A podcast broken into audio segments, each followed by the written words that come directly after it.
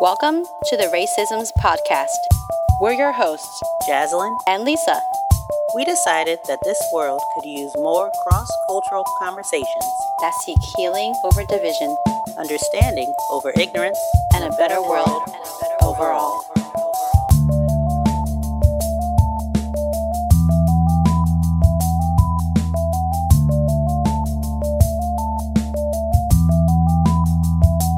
Welcome back to the Racism Podcast, where we have cross cultural conversations to make this world a better place.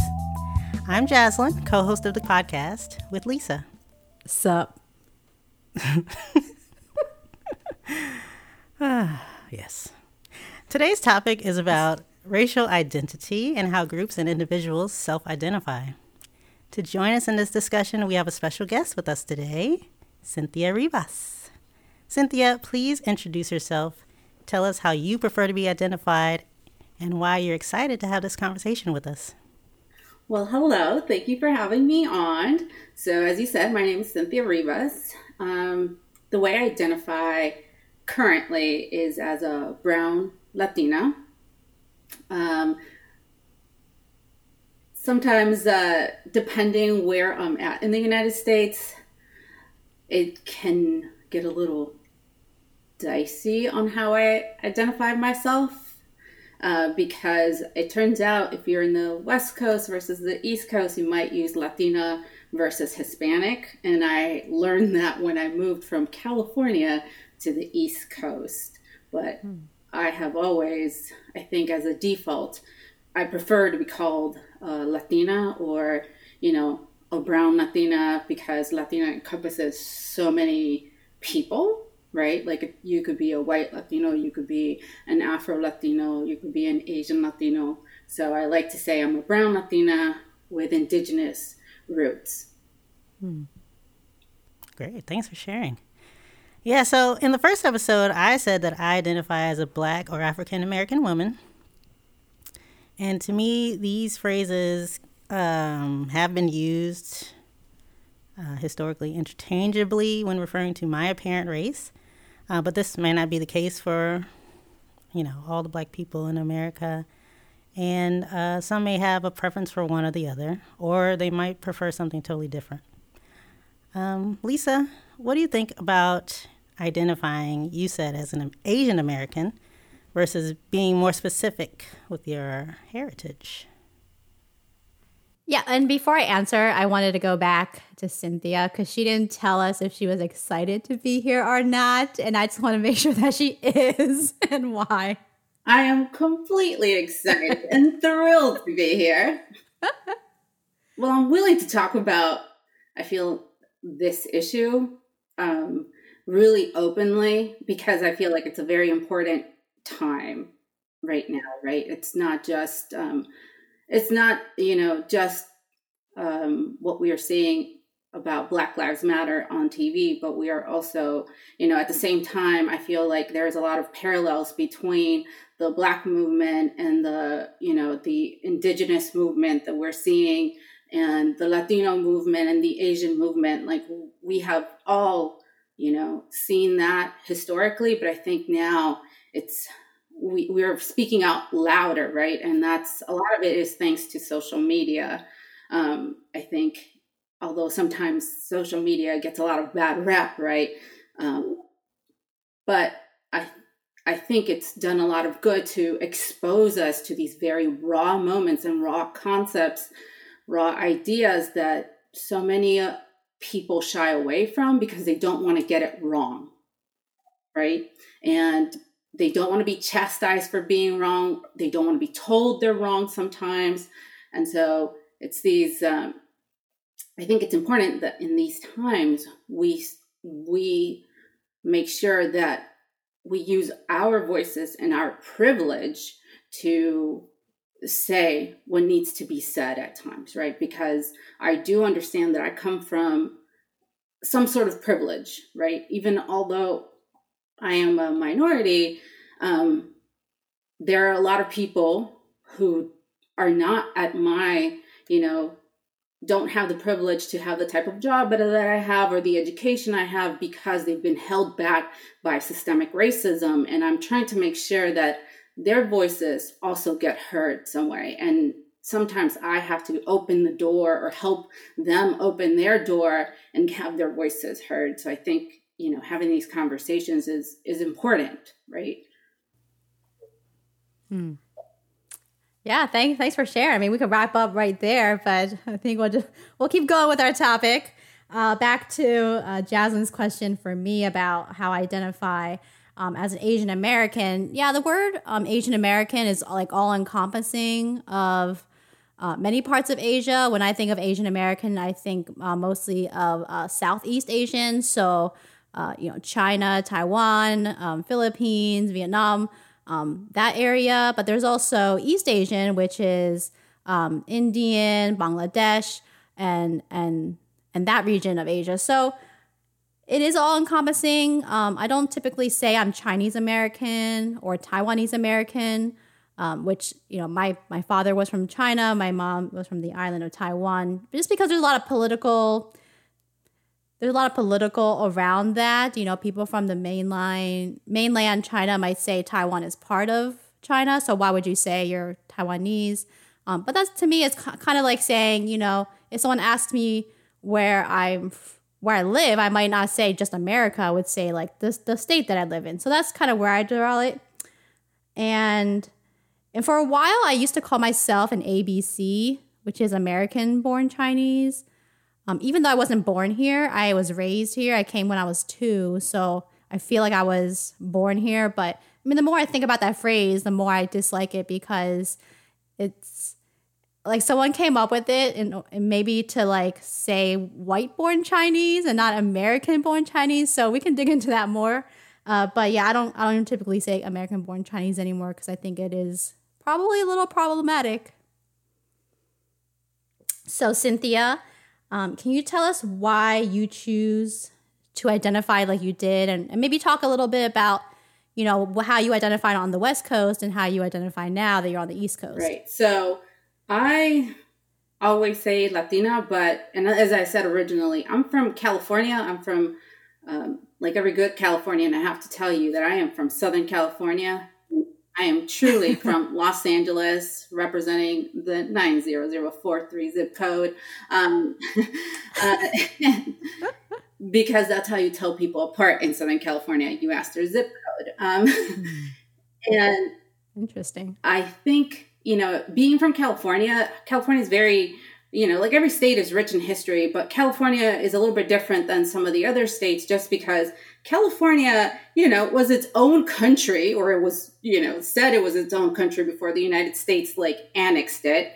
And, and before that, you know, it belonged to um, Mexico. And before that, it was, you know, like this, you know, the Spanish had colonized a good chunk of the Americas and California and Texas you know, and a bunch of other giant swaths of land belonged to Spain, right? So growing up in California taught me that I, you know, you were either Chicano, which is usually, um, or at least the more traditional definition, if you will, is people from Mexican descent, right?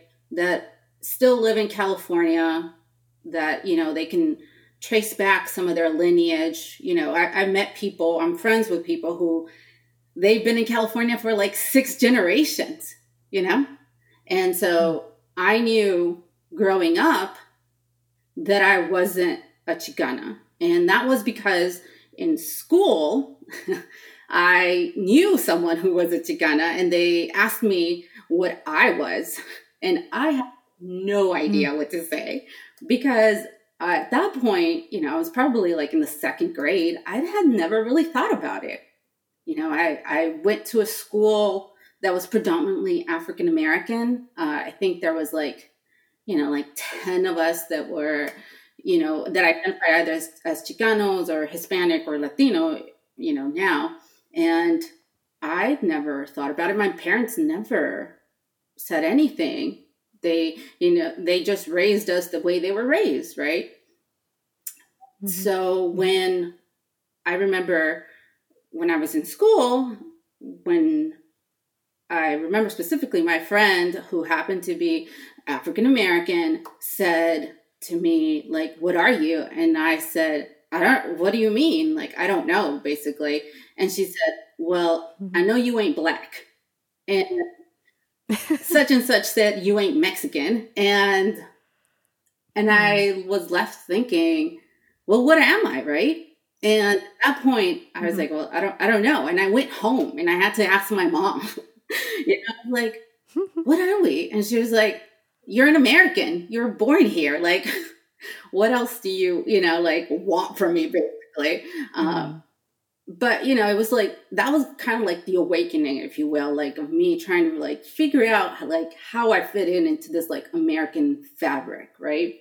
And it was then at that point where it was more of like, oh, you're, you know, you you're an American, but we come from Central America, right? And the we being my parents, my you know, good chunk of my family um, come from different countries in Central America. So I was like, okay, then I guess I'm Central American, you know, like, uh, but you know, like it, it, was really hard because I didn't feel that way. I felt American. Like I was really angry because I was like, I'm American. I was born in LA. Like, I, you know, like I, mm-hmm. I, as a little kid, like looking back, I was like really angry that someone wouldn't think that I was an American. And I feel like to some extent, mm-hmm. even now, I'm like, why why is it that automatically when I'm seen, I'm not seen as an American, right? Like, oh, well, um, mm-hmm. assume things about me, especially because I'm very, as I've been told many times, ethnically ambiguous. um, so I think it, but to get to your original question, like that, that's how I started really thinking about who I was and what I you know, represented in a way to the world and to myself. And from there on, like I've always said, Latino, I feel like Latino is, or Latina or Latinx seems to be very much a West Coast thing.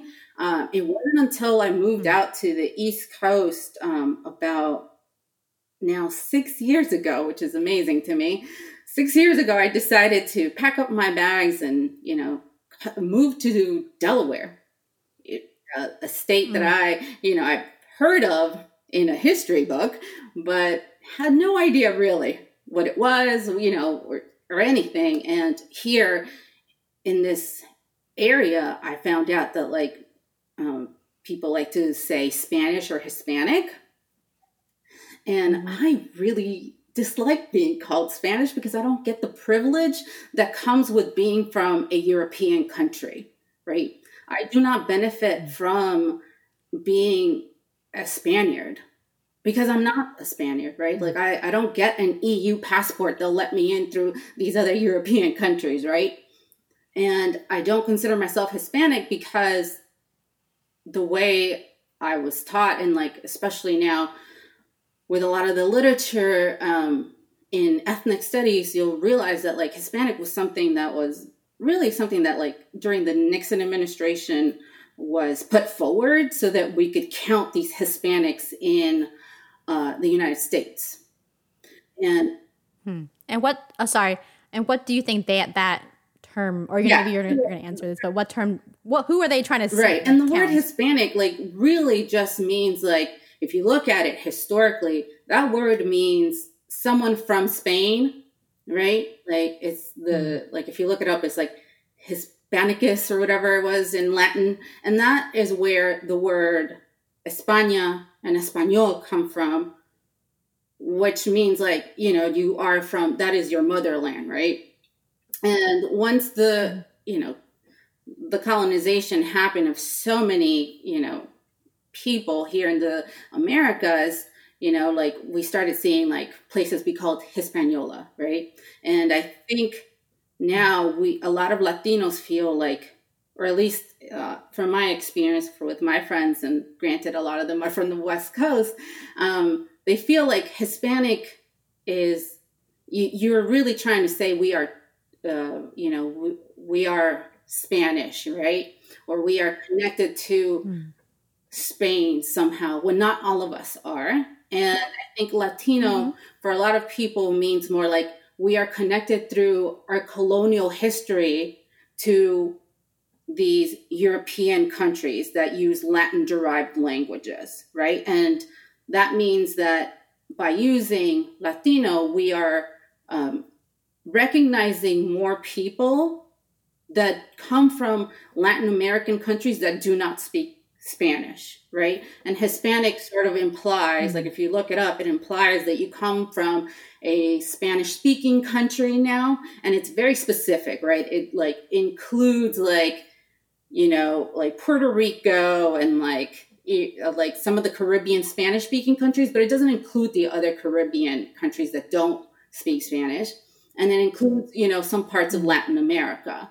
While Latino, like the more universally accepted term, um, definition of Latino, really says anyone that's basically from southern like from the border in, from the united states down that is latin america and we accept you right? Like that is that includes brazilians who speak portuguese that includes uh, people from belize who do not speak spanish right? And so hispanic seems a little bit more exclusive right? Like it is it's it's denying some of these other people who have the same or similar shared history as their neighboring countries. So I think to get to sort of your original question, like I, I don't identify as Hispanic because I feel like Latino fits me better and fits my way of thinking a little bit better because I think all of us have the shared history of colonialism, imperialism that we have to acknowledge and have to deal with day to day. So, Cynthia, you did mention the word Latinx. Yes. In addition to Latina and Latino. Mm-hmm. So do you do you use that term? I started hearing it maybe a year or so ago. Yeah. Um, well, I have. Do you use that? Is it is it a widely used term? Uh, yeah. It's been. I feel like because uh, the the Latin derived or the Romance languages, if you will, uh, there's a lot of. You'll notice that there's things are either like feminine or masculine right? Mm. Like, you'll yeah. say la mm-hmm. puerta, which is the door, but it, you know, it's a feminine, you know, you know, like it, so there's a lot of that in our language and a lot of not just Spanish, but like you'll see that in French, you'll see that in Italian, right? And mm-hmm. even mm-hmm. within the, this community, uh, people recognize that like the default, right, of the plurals is always the masculine, right? So if it's mm three friends of mine and they happen to be rec- you know they recognize themselves or like to identify themselves as female and and I'm talking and I tell someone I'm hanging out with my friends in Spanish it'd be like I'm hanging out with my you know amigas right? Like that's the plural and the mm-hmm. and the but as soon as like you get one man that joins you or one someone that identifies as a male then you just say amigos. It like automatically becomes the male. And in the community i think there's been a lot of talk also about recognizing our transgender and also uh, the third gender like because it existed within a lot of indigenous communities. So by putting this x there it's just saying like it, it should include everyone, right? Like this X is not an A or a no. Not going, mm-hmm. you know, we're not going one way or the other. We're just saying like X as in like I that is more a little bit more inclusive than um mm-hmm. than like Latino. Because Latino, like, you know, when I identify myself, sometimes I say like I'm a Latino. Um, but I recognize that by saying Latino, I'm also um acknowledging a lot of you know and accepting a lot of this like patriarchal notions that come with the language hmm.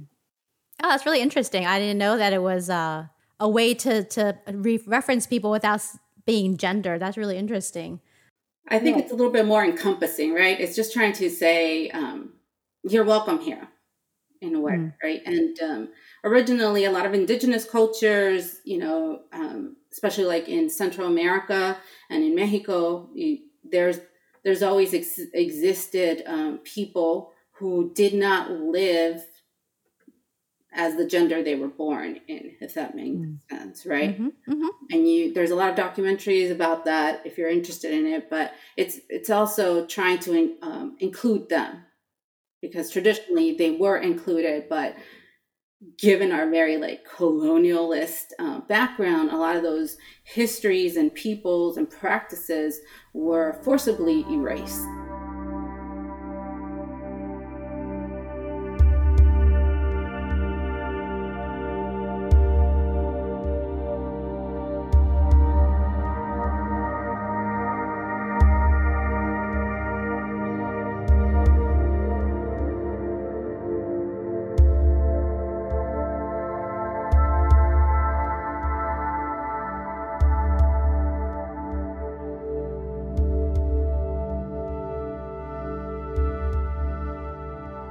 So, Lisa, I kind of want to go back to Cynthia's, you know, people asking her, where are you from? And she had to go back to her parents and be like, tell me what's happening here.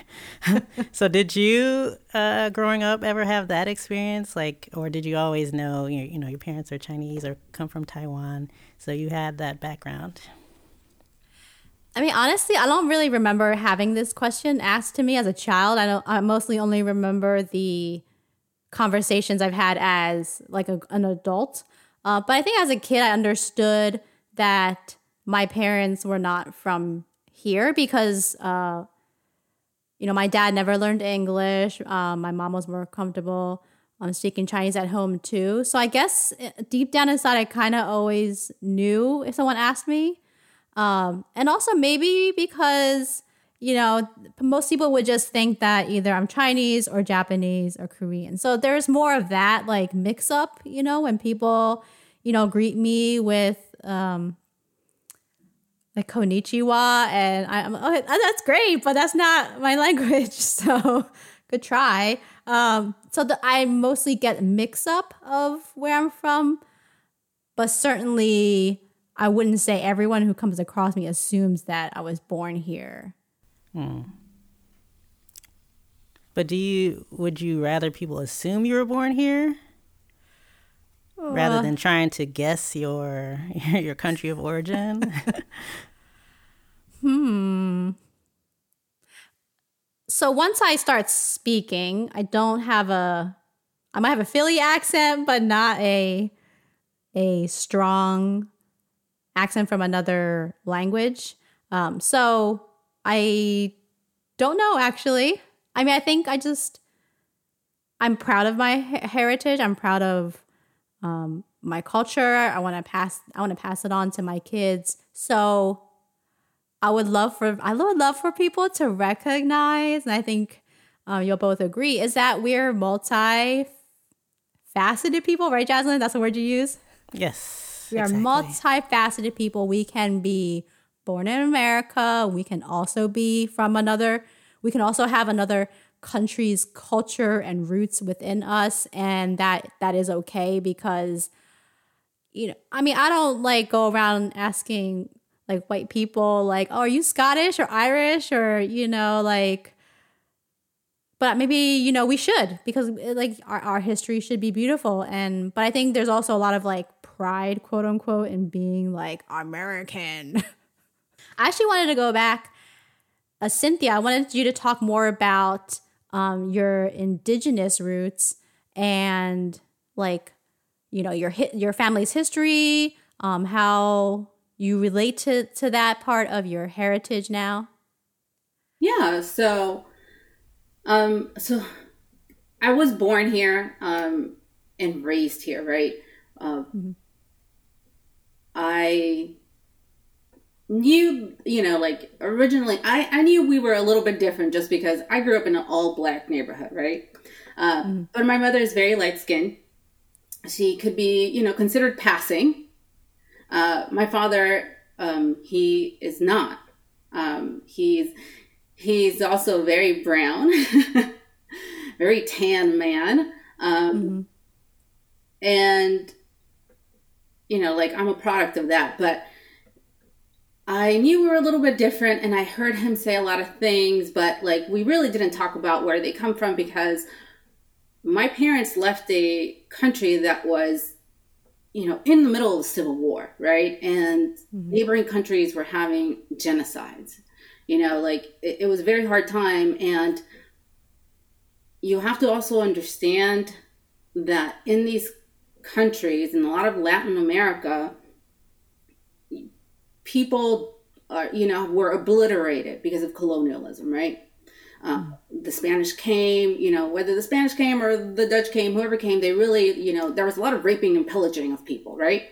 And so that led to a lot of like, uh, you know, and then people got married, you know, produced a bunch of offspring. So that led to a lot of us, like mestizos, right? Like a lot of people who are just mixed. Like if I take a 23 and me, and my sisters have all done it, yeah, like I'm the only one who hasn't done it yet, but like we all come out as Native American, right? Like there's no like 23andMe doesn't tell you what tribe you belong to. It just says like genetically, right? Like it just, which is also you know DNA and you know using that to identify is a little bit you know there's it's a tricky subject and there's a lot of ethics and a lot of um, writings about it. But and I'm not going to go down that track, but you know it's so I didn't really know exactly like what tribe, let's say, or community I came from because um, my parents are from El Salvador.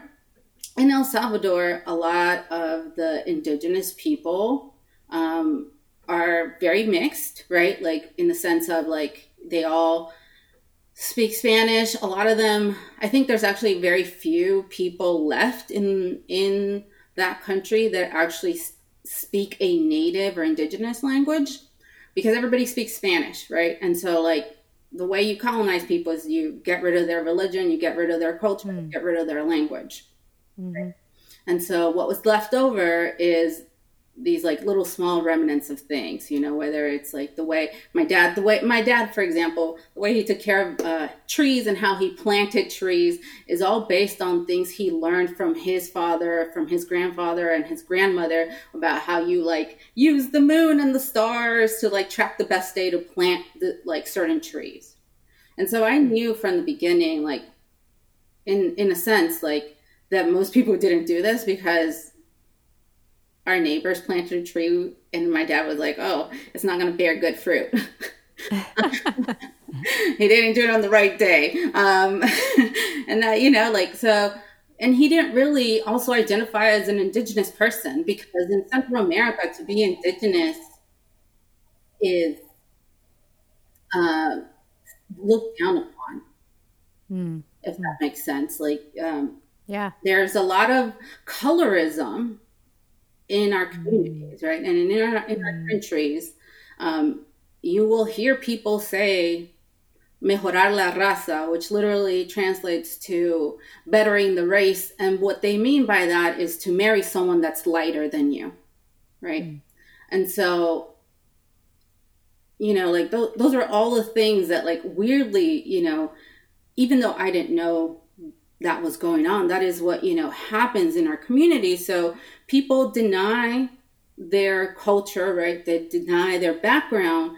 And it wasn't until like literally I saw a picture of my grandmother that I was like, my grandmother looks like the Native Americans on my history book.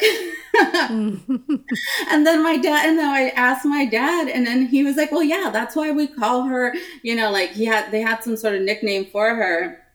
Uh, and and he was like, "Oh yeah, she's India, and India in Spanish means like Indian, which really means like Native American, right, or indigenous." Uh, and and my dad was like, "Oh, I didn't tell you." Yeah, she's like, "We we don't come from tribes. Everybody, you know, like El Salvador is like shades of brown, like." Uh, then you see a lot of white people. He's like with blue eyes and blonde hair, and then you see maybe you'll see like one black like Salvadorian. Uh, and I was like, oh, okay. And then I just started reading more, and then I just started asking him questions about what he had learned while he was in school in El Salvador. And I was like, oh my God, we're like indigenous. you know, like I, you know, I never um, would have um, said that when I was younger because I didn't know. And it was also something that I felt like the only people that were allowed to be indigenous were people in the United States. because that's what the United, you know, the U.S. history teaches us. Like these are the natives, you know, like, and they don't really tell you that um, there's, you know, indigenous people all over North and South America. And so it was really because of these small little things that I really was like, well, that's who we are. Like we have like these some of these traditions, like that are not, you know, Christian, if you will, right? Like, mm-hmm. or they do not follow some of the European standards. Like, you know, like I said, like my dad would track the moon and he'd be like, today's a great day to plant this tree, like based on the moon, right? like, and those are methods that were used a lot by indigenous people in his region. And so from there on, I, you know, I just identify more with that just because um, I was raised with that knowledge.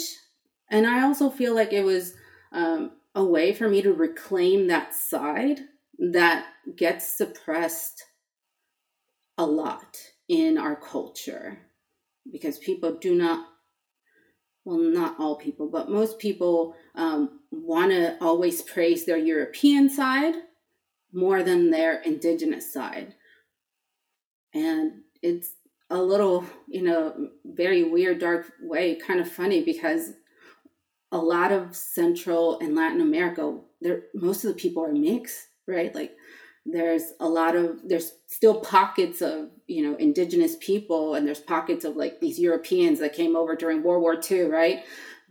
And then there's like the rest of us who are just like a mix of the people. We're the product of history, right? We're the product of colonialism and imperialism. Mm-hmm.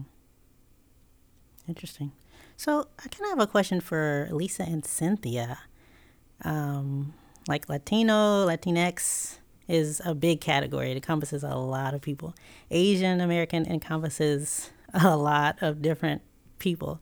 Um, do you guys feel like any affinity uh, to other uh, Asian Americans or other Latinx people, like as a whole? Like, do you just do you feel a natural affinity?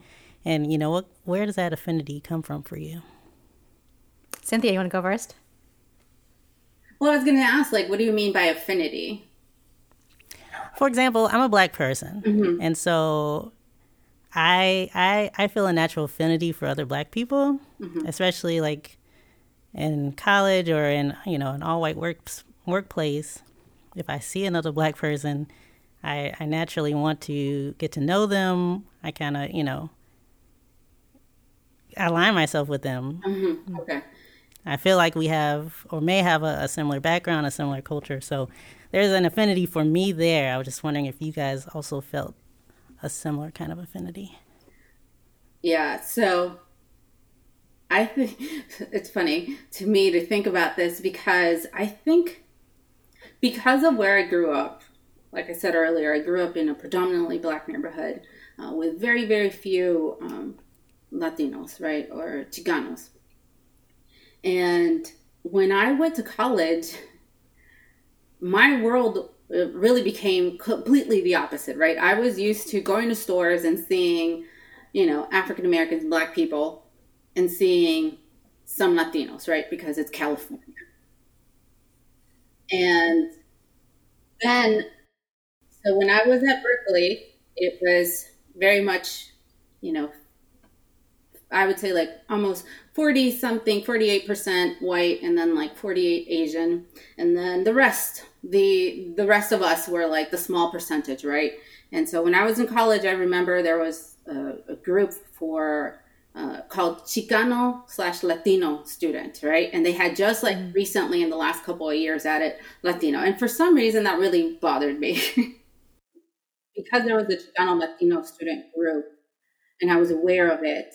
Um, and they were welcoming and they were nice and trying to, you know, let the Latinos and Chicanos at the university know that there's a place for them. I still felt left out because of the word Chicano, right? Because it, it was uh, mostly a lot of Mexican Americans and a lot of Chicanos. And I just felt so uncomfortable, not because they were making me feel uncomfortable, but I felt uncomfortable because I was yet again in the setting where I felt like I did not belong there, right?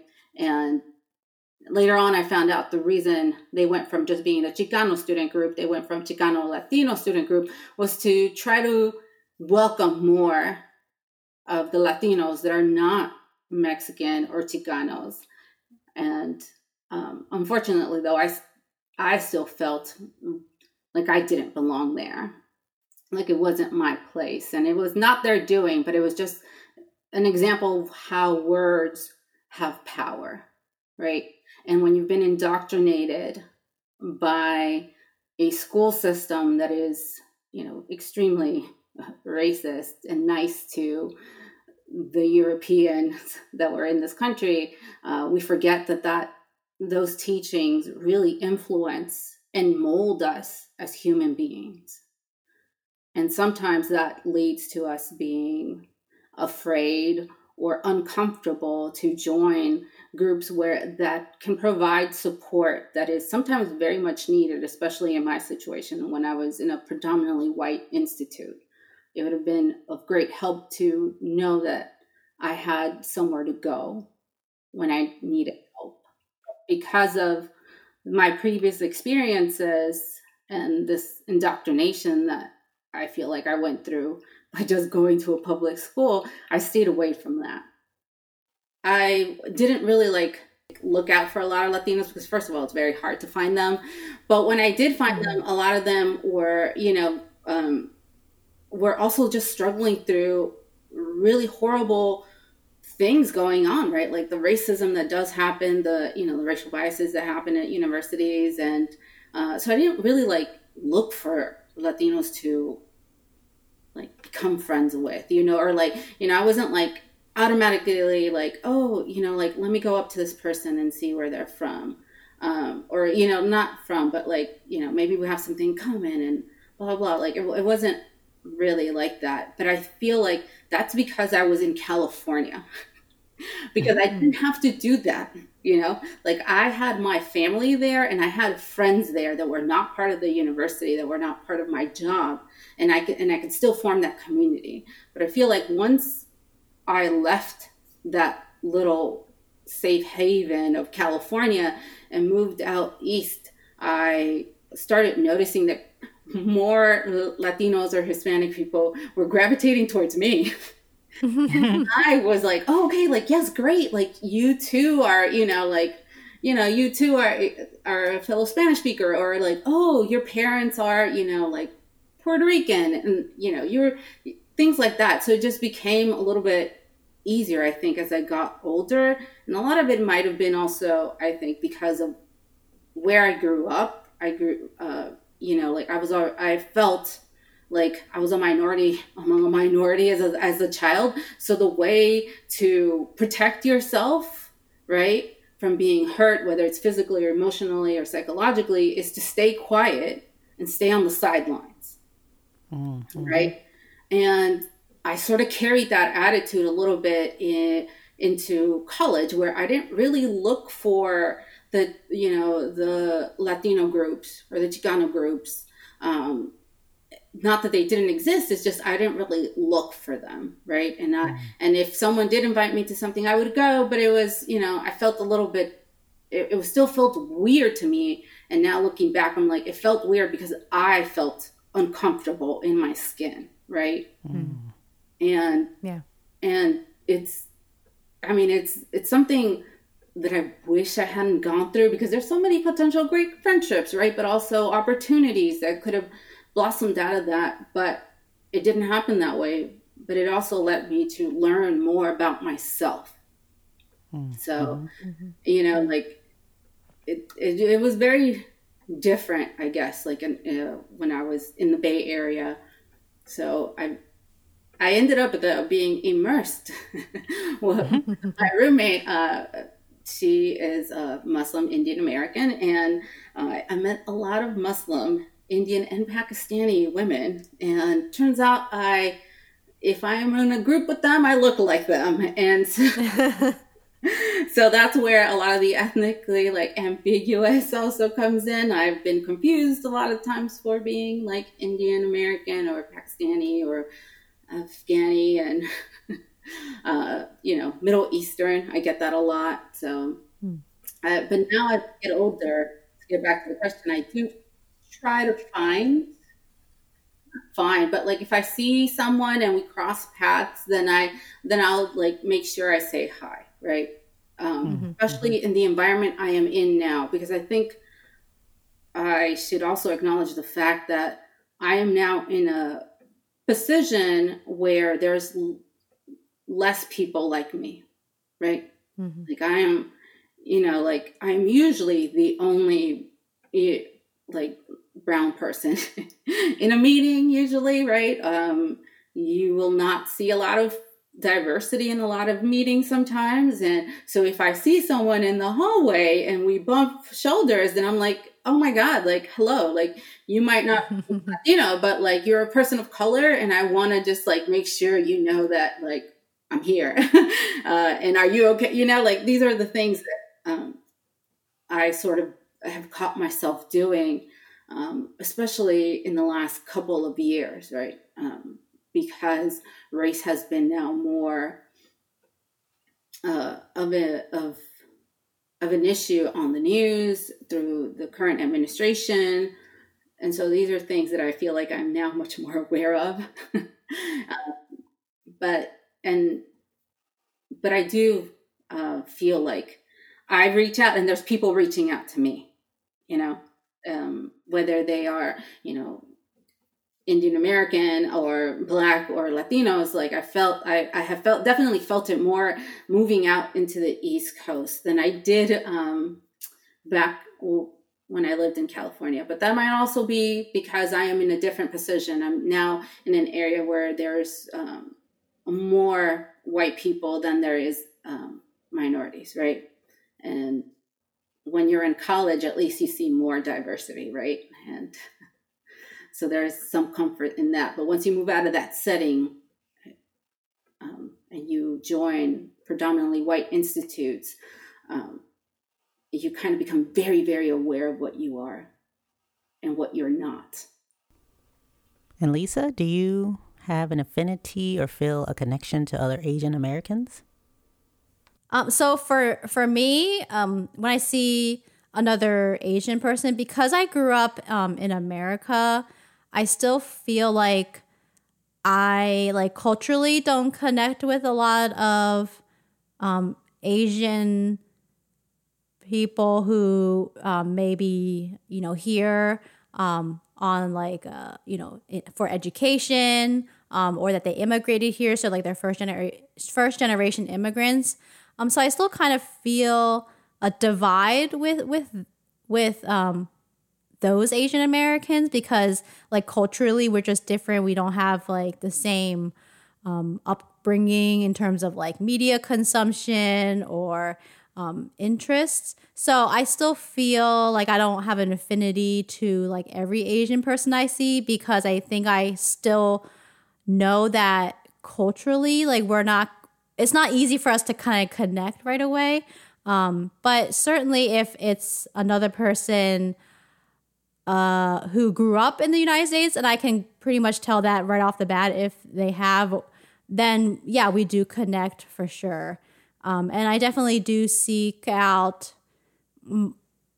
people of color more naturally um, than not. Um, to and we just have a really in instant connection. Um, not to say that I don't connect with um, white people. I'm just saying that if I look at like the the the number of people that I talk with or the number of people I hang out with more most of the time, it's going to be either um, you know, a person of East Asian descent that grew up in the United States or other people of color who, you know, may or may not have grown up in the United States. I don't know why when it's a non-Asian, I don't have that distinction, but it's just that's how I this is that's that's just personally how I've met with people, like met them in that way. I think it's very interesting that you said raised here because I think that's also something that I've noticed I do too. I feel like I have more in common, obviously, with uh, a Latino or Chicano, you know, people who are raised in the U.S. than I do mm-hmm. with my colleagues that were, you know, they were born and raised in Mexico, but like, you know, they ended up here in the U.S. because they got a job or they you know, or they came here and did a PhD. And I feel like there's these cultural differences that, mm. um, you know, it's not like they're bad, but because they're different, you just don't understand sometimes, right? Yeah. And yeah.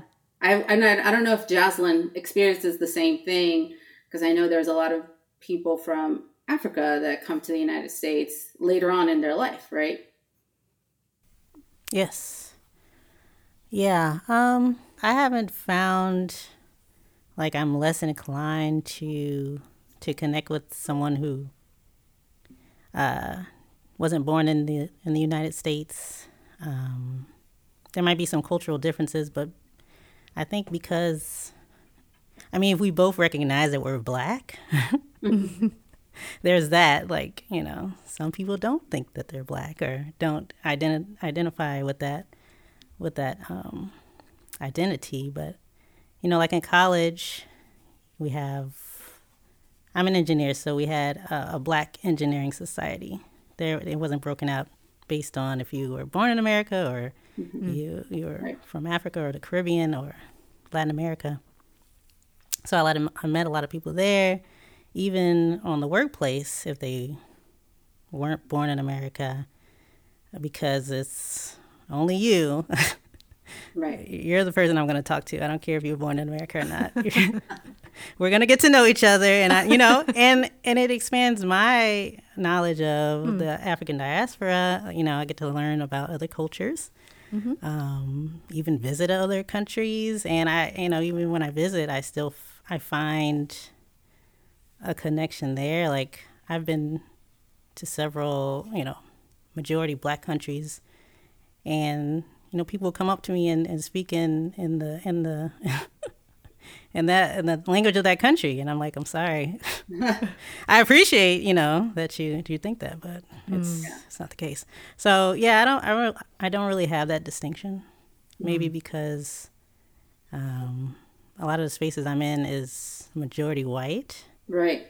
and so you don't have that luxury of variety of black people. Yeah. Yeah. Yeah. And it's not to say, right, like, uh, I, I like, I'm not friends with these people. I don't reach out to them. It's just that uh, once you, we introduced ourselves, I realized like, uh, there's a little extra hurdle we need to sometimes address, right?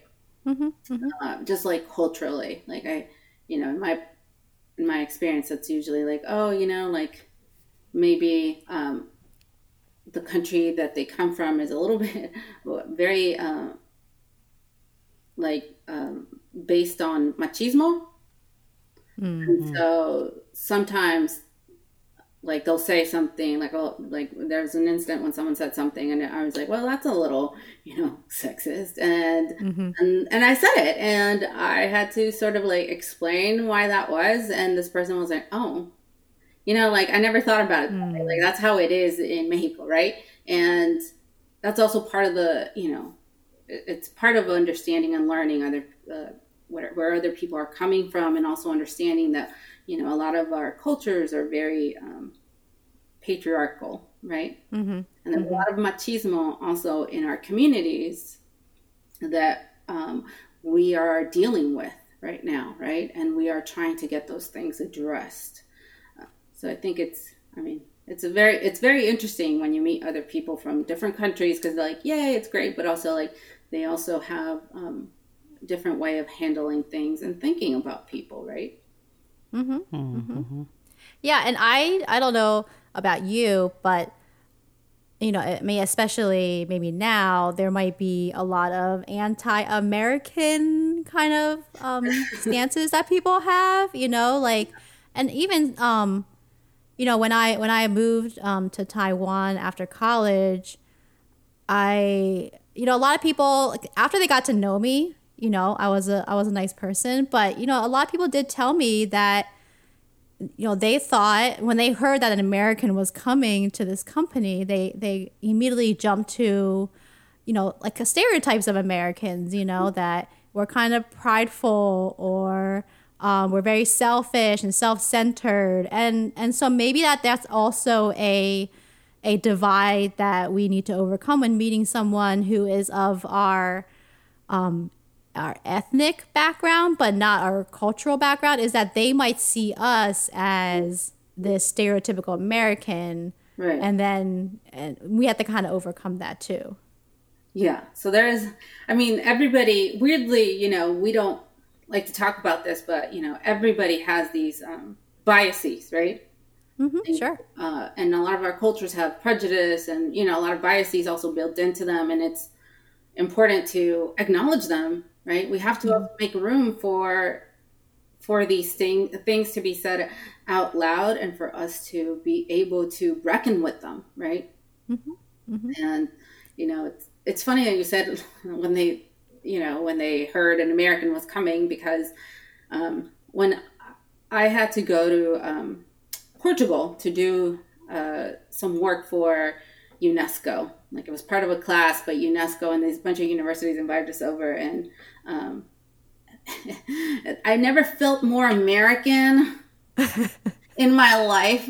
Like I've never been called an American in America, you know, like until mm. I, like until I was living in like Portugal, and I remember I was like. Uh, I had to go to Portugal, Spain, and France. Um, and now it all sounded really nice to me because I'd never been abroad. And then I got there and everybody's like, oh, the Americans. And I was like, oh, what did I do? um, but also, thank you. Yes, I am the American. Like, mm. because in the United States, no one ever just calls me American, you know? It's. Mm. That's interesting. Uh, so that's also, it, it, you just made me think of that. Um, yeah. And Jaslyn, how about you? Like, have you ever experienced being the American in the room? Yes. Yes. uh, I remember I traveled to Zambia. Mm-hmm. And uh, sometimes when you go to an attraction like a museum or or something like that, they have the local price and they have they have the uh, foreigner price. Mm-hmm. And so, you know, I want the local price. I don't want to. I don't want to pay ten times the charge. So, I, yeah, I was with a group of Zambians, um, and they were taking me around, showing me the place. And yeah, we went to this one place, and I was. We were just standing together at the counter, you know, getting our tickets, and I was just standing in the back, just smiling, like, "Don't ask me any questions. I'm not gonna." Because if I talk, then they'll know. Oh, you get the foreigner price. So, yeah. I mean, yeah, when you travel abroad, you're you're American. Mm-hmm. Yeah, and there's a lot of right. Like, what do they call it? The ugly American stereotype, and you just have to tell us more. Tell us more. uh, yeah. So I, I mean, uh, it, it was just interesting being in Europe. You know, like that was a whole different experience. I never thought I would have, but you know, I've learned about the ugly American, which is, you know, Americans that are very entitled and ask for a lot of things and keep asking for big jugs of coffee instead of just taking the espresso. and Americans who demand things. So, you know, hmm. never raised that way. So I, am not even like that here at home in the States. So when I was abroad, I definitely was like, thank you. Yeah. Uh, you know, like, very respectful, but you know, everybody would say like, "Oh, you're not like the other Americans," and I was like, "Thank you." Like, I nothing else to say. What do you say to that, right? So that leads to another question um, for both of you. So when you travel abroad, um, and someone maybe they'll ask you where you are, or where you're traveling from, like, do you say what what what country, or what do you say when someone asks you where you're from traveling abroad? I say I'm from the states.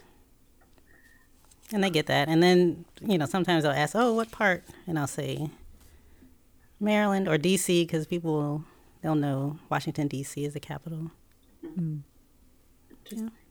Well, I, like every true Californian, always lead with, I'm from California. Mm. um, I, for some reason, I feel like this is just um, based on my pull of the 10 friends I have that are from California, but we always say California. I'm from California. If anyone asks me where I'm from, I say I'm from California. So when I was abroad, uh, people were like, "Where are you from?" You know, because obviously they can tell. Like once I opened my mouth, you know, like even though I was speaking Spanish or my very poor attempt at Portuguese, they were like, "We can't understand Portuguese, but we can speak English to you. But where are you from?" um, and I I would say, I'm, oh, I'm from California. And I think it's because California is so big mm. and everybody knows Hollywood and San Francisco. So uh, it's very recognizable. Mm. And even now, like when I moved to the East Coast, and I'll never forget this day, uh, a man tapped me on my shoulder while I was waiting in line at a post office, and he said, Welcome to America. Where are you from? And, oh, man. Wow. and I said, I'm from California, sir. And then I turned around and then he tapped me on the shoulder again. He said, No, but where are you really from? Mm-hmm. Uh, and so I just kept saying, I just got more specific. I went from California, Southern California. And then when he asked again, I said, I'm from Los Angeles, sir. And he said, no, but where are you from? And I said, no, South Central, sir. and you give him the address. I said, South Central Los Angeles, the real LA. And then uh, as I was turning away from him, his face was so sad. He said, Oh, I thought you were from somewhere exotic like India or like. Mm. I, yeah, the word the word exotic. exotic. I, I at that point I just just stared at him, you know. Mm-hmm. So to this day, though, if you ask me where I'm from, I'm from California. Mm-hmm. You know, it's it's interesting. I was traveling through Japan by myself, and when people asked me where I was from, I said Taiwan. I mean, because I was flying from there, so I felt like I was being truthful. But I rarely told anyone I was from the states. Uh, you know, I could. My Chinese had improved by then, um, I was trying to at least say some Japanese words properly. And so I think if I didn't speak at all, I could pass as someone who was from Taiwan. Or um, people actually in Taiwan, when they asked me where I was from, because my Chinese wasn't that good, they always thought that I was from like Malaysia or um, Singapore because they also speak China. They speak the the Mandarin language differently than people from um, the mainland or from just basically any Southeast Asian country. If you speak Mandarin, your Mandarin is slightly different. So it was interesting that they thought that I was from Singapore or Malaysia rather than the United States. And I kind of took a little bit of pride in that, you know, that I could take on this different identity um, and not be like Cynthia has said, you know, the quote unquote stereotypical ugly American, like I could fit into my roots. And I kind of really felt pride in that. Yeah, I was going to ask is there a reason why you didn't want to say you're from the States? Is it the, the stereotype of the American, or you just kind of wanted to? I guess I didn't want to draw attention to myself. Uh, you know, I wasn't like scared traveling alone, but, you know, I just wanted to be left alone. And I think when I was traveling in Japan at that time, you know, American culture was still very, um, not, I, I wasn't, they would really, they really loved American culture, you know, American music, American movies. And like, I just didn't want that attention. Like, oh, do you know the president? Like those kind of questions I get when I'm abroad. Uh, or have you have you met like you know this celebrity or something and so i just didn't want that attention so if i just said I'm from this country that's only an hour south of you, then they're like, eh, we've been there. We don't need to ask you any questions.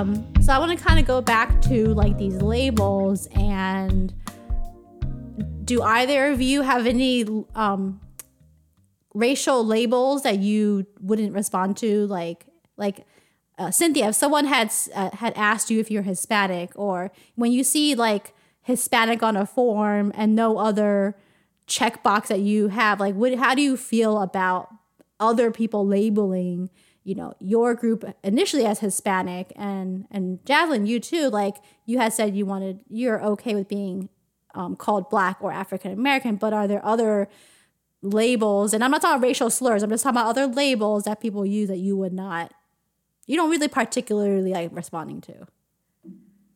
Um so for me you know like for example, the census, like for the love of God, someone really needs to just invest in the census. Like, uh, I know that's the, the main reason in the United States we use the word Hispanic is because someone was like, let's just slap that baby on that census. Um, mm. and you know, at the end of the day, there's not really any options, right? Like, yeah. and you kind of are like, it's picking between two evils sometimes, you know, like maybe you don't identify as Hispanic, right?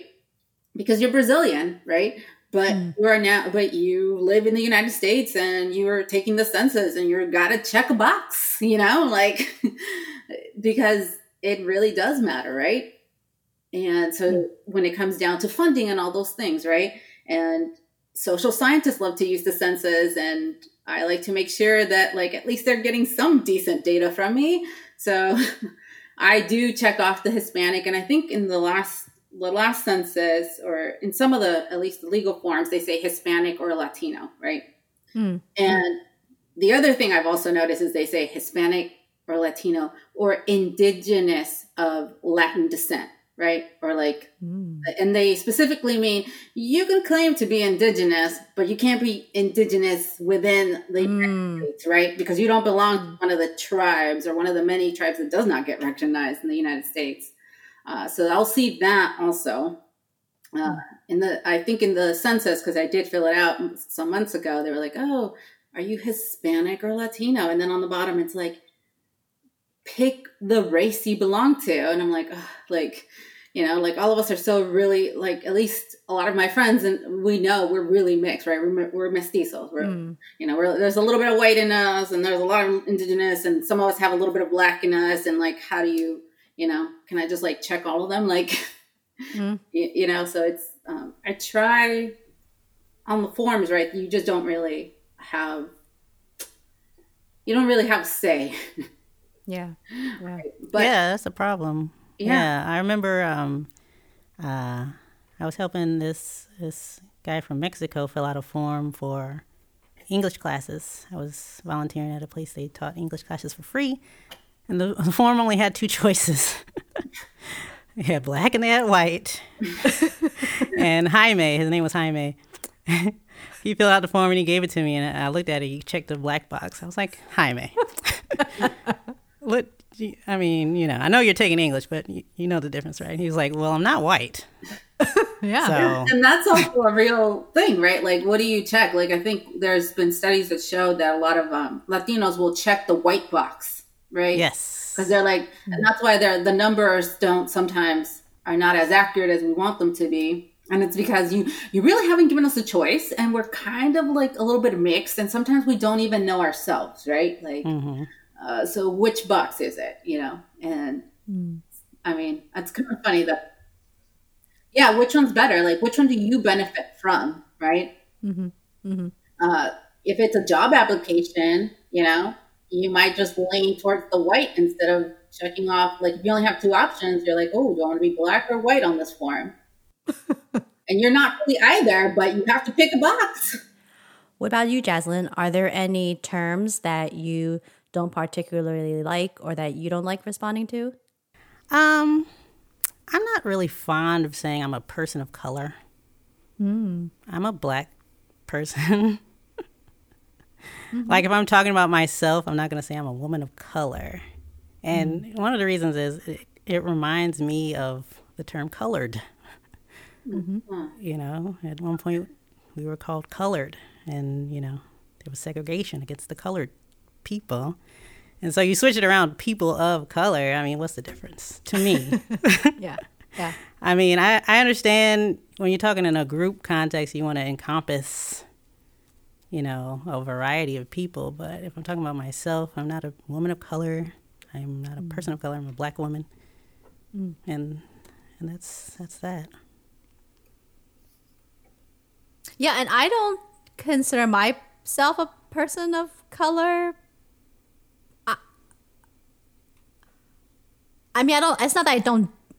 Okay, when when you're talking about like you know women's rights, um, the rights of people of color, their you know their equity um, issues, um, inclusion issues, then I'm like all for it. But if you ask me what I am, then I would say Asian American. But like if I'm if I'm talking about like the entire swath of people, then I would say we are all people of color. And I would actually I would actually say black and people of color and not include black in the people of color when talking about America because we face different types of inequity and injustice that needs to be dealt with separately. Right. Well, I think what you just said also is the reason why, um, like Black Indigenous people of color, right? You'll see that the BIPOC, um, and that's now sort of more of the term that people are trying to move towards, right? Because it's like Black Indigenous and people of color, right? Like that. Then that this way we sort of kind of grab onto a lot more people. Um, but I mean, I I identify as a person of color, I guess. Um, I don't have a lot like I mean I felt like there's not a lot to pick from and I was like well that kind of encompasses for me you know like you know it's funny because like only in the United States do we need you know do we mm-hmm. slap labels on people that are not white yep. you know like right so many so many options and then they just have the one yeah like the word Hispanic and Latino like those are only terms you use in America. You know, you're not going to see that in Mexico. You're not going to see that in, mm-hmm. you know what I'm saying? Like, you're just not seeing that in other countries. Yep. But the yep. United States is very obsessed with like almost labeling everything that is an other, right? So mm-hmm. They they have to try to figure you out, but at the same time, like keep you down by figuring you out, like figuring out the label to give you. Mm-hmm. So, I mean, I I don't take offense when people say people of color women of color, like Mm-hmm. Yeah. I'm like, yeah, uh, that's what I am. I, I know I'm not white. so, yeah, Cynthia talked a lot about California. She has a lot of California pride. I guess people from the East Coast, we don't have as much pride unless you're from New York, then, you know. You'll probably say Philly, you're from New I got Philly. I got Philly pride. Well, you didn't so lead I'll with get, that. You didn't lead I'll, with that, Lisa. Not like Cynthia. That. You know, she come out come, came out the box with the south. You know, you're Southern right, California. I got to be specific. Mm. I mean, I grew first. up. I grew up in Virginia, uh, Tidewater area. I like to say it's a suburb of a suburb. it's not much action going on down there. Um, and my my area was pretty mixed in terms of black and white. Um, growing up, maybe I just didn't notice, but there there didn't seem to be a lot of variety outside of black and white in terms of Asian people or you know Latino people. Although one of my best friends was from Guatemala, but you know I didn't see that as a thing. She was just my friend. Right. Mm-hmm. So you know I couldn't break down the demographics for you. What about you, Lisa? What was your upbringing like? Yes, yeah, so I uh, immigrated when I was two years old. I spent a few years in New York, but I don't remember those years. So I spent my formidable years in Philadelphia, in Philly, as uh, we like to say. You know, I, I don't think I have as much Philly pride as Californians do around their zip code and, you know, all, all, all the all the um all the ways they like to identify with. But if you know, if you asked me like where my home is, like where my heart is, I would say Philly for now, um, because I did spend so many years there, uh, and I spent a few years living in North Philadelphia, which was predominantly black, um, and so I didn't really know a lot of um, white or Asian people during those years. But that was about two years. Um, and then I moved out into the suburbs where there was, um, in my high school, there was a healthy uh, population of Asians um, from Koreans, the Vietnamese, um, some Chinese, um, a good sized white population, and I think a smaller black population.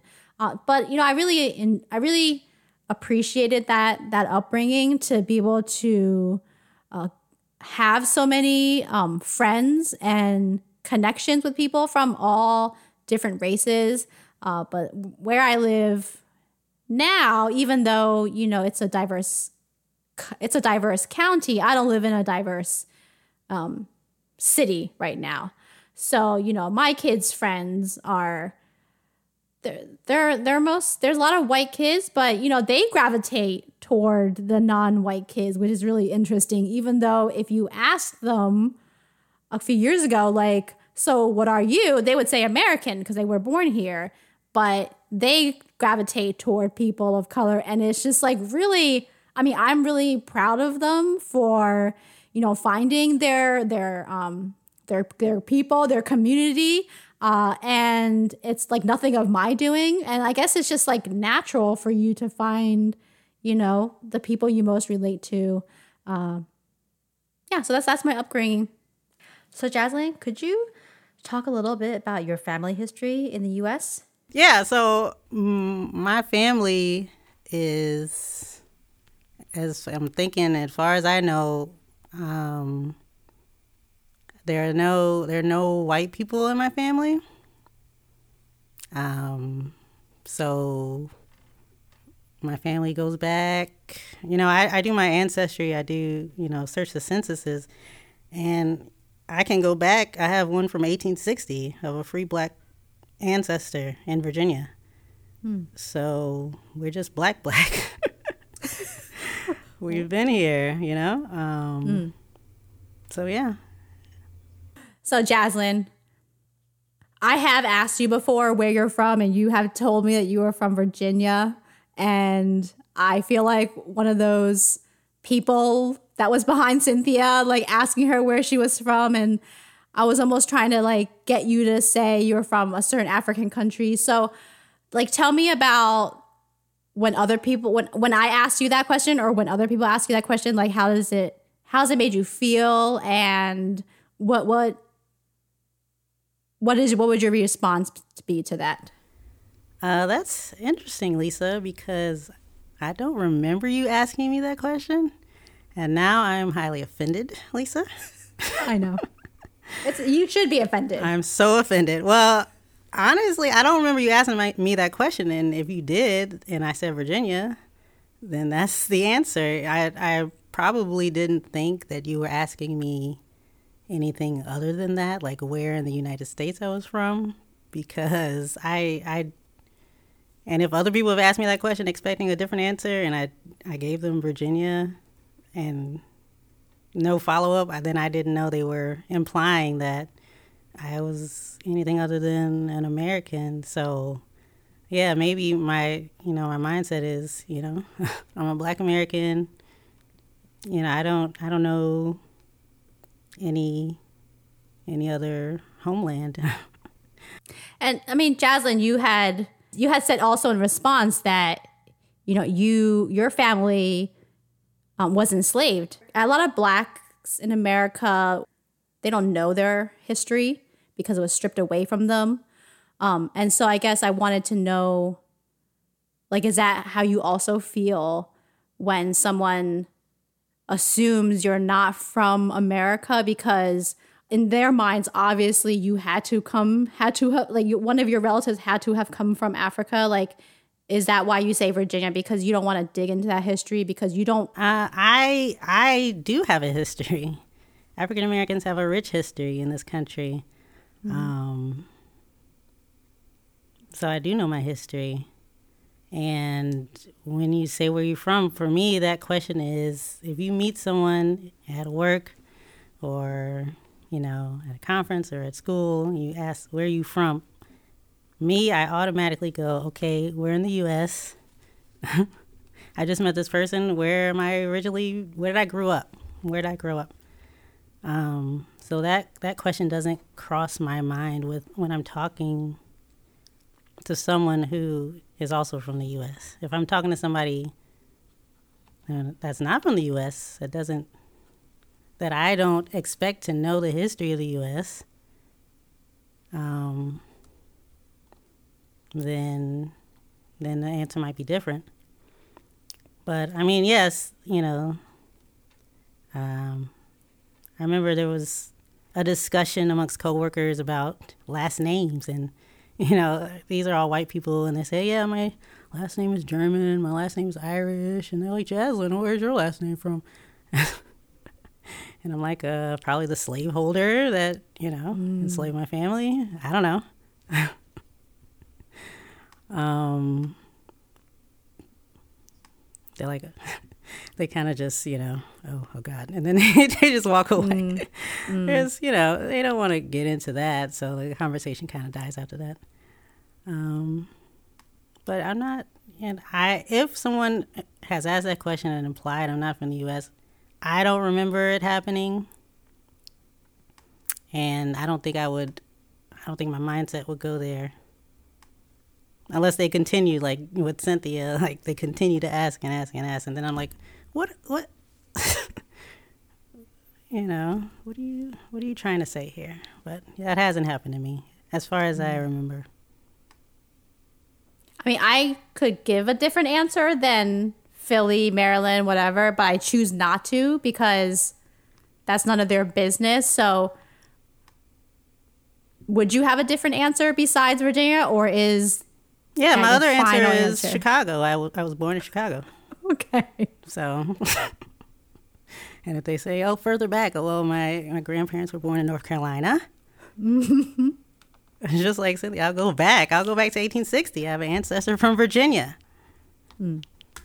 Before that, I do. I did uh, trace. Uh, I'm gonna say supposed, you know, slaveholder. I, I I got back to him in the 1600s. I can say that. But you know, I'm not gonna say that. Why not? I mean, because I'm black. ex- tell us more. Not all of us understand where you're. What does that mean exactly? You're like you say you're black. You're not going to talk about the 1600s and Well, that you traced a relative. yeah, I mean, I'm not. I don't know for sure if they're in my lineage, but based on my family records and what I know, um, it's possible that one of the enslaved people of that person was impregnated by that, you know, the slaveholder, Um, probably unwillingly. So even if that is in my ancestry, I mean, it's I don't think it's legitimate. Mm-hmm. So if every black person does an ancestry, you know, a 23andMe thing, they might figure out they're, you know, less than 100%. In fact, I think the average is 75%. So, I mean, it's there, but our experience, our culture, our history is black.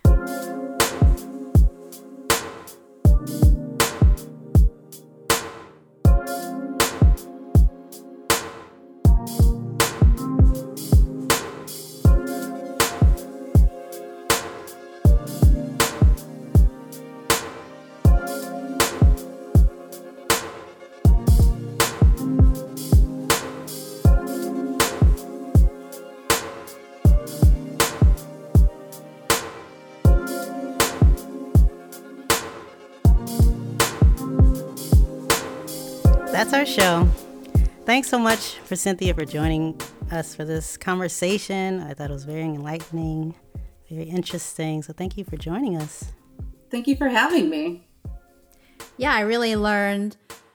I really learned a lot about you know the diff the the subtleties and also the very major important differences between Hispanic, um, Latino, Latina, and also Latinx. So thank you for educating me. Um, it's not, I guess, it's not something that I had really put a lot of weight to um, until now. So I really appreciate you expounding and expounding on you know your California culture and and your experiences between you know the West Coast and East Coast too. Yeah, no, thank you for all the work you are all doing. And I think it's great what you have going on here. And I think it's also great to have these chats because um, we're not a monolithic group, right? And my experiences and my definitions for myself um, are just, you know, for they're mine, but there's other people with different experiences that also count, right? And their titles also count their identities also count. Yeah. Yeah, so every episode we like to end with a better world nugget. And Cynthia, if you don't know what that is, it's a just a small thing that we learn. It could be big or small that we can take forward and, you know, take forward with us to make this world a better place. So, does anyone like to say what their better world nugget is? Um, I'll go first. Uh, this conversation made me realize that um, you know labels are you know they're they're definitely vast gener- generalizations of a group of people, um, but they're also important and they're also really individual. So uh, I think it's important for myself when talking to other people to really like notice how they identify themselves and use those labels properly and not to slap a label on them like whites did to us. Yes, very good. I would agree. I think that um, people should be able to identify how they want, despite what the census tells us to do or any other form that we have to fill out. Um, everyone should be able to self identify, and I think everyone should respect that. Cynthia? Uh, yeah, I think very similar to what you both said. You know, for me, it's always good to have these conversations because I feel like I discover more about myself. Like I learn mm. about you as we are having these conversations, but there's also by learning from you or about you, I kind of discovered something new about myself, right? Like even as we were having these conversations, I realized how impactful it was to, you know, grow up in South Central Los Angeles for me. Like I already knew it was important, but there was this this other extra layer because I think like you know people are like onions. Like yeah, wow, oh, yes, yes, we wow. Are. Cynthia, uh, the reason we were laughing is because Jaslyn says she's a multifaceted, multi-layered person, and she says it's like a parfait. But I, because that's from Shrek, but I always think of an onion, and so it's like a recurring theme. and like the more you pull at these layers, the more you cry, just like an onion makes you cry. and now there's this extra layer, right? And I think um, the way to also help our communities is first to understand ourselves and like and heal ourselves if that if that is something mm. we need to do in order to like help the movement along too, right? And to be yeah. a better person in this world and be a better ally to your friends, you know, to your community and to this country, right?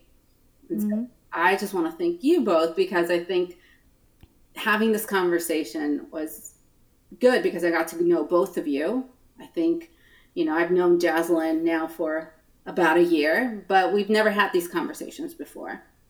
Mm. And so, in a way, I got to know you a little bit better, but it also, by getting to know you, I got to know a little bit more about myself. Mm. Awesome. Yeah. Well, thanks everyone for listening to this episode of the Raceisms Podcast. Before you go, be sure to like or subscribe wherever you are listening to this to stay up to date on new episodes. They come out weekly. And let us know how do you self identify?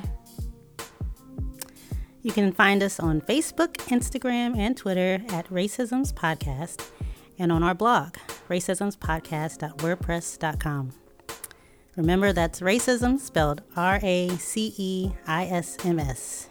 Peace, everyone. Be safe.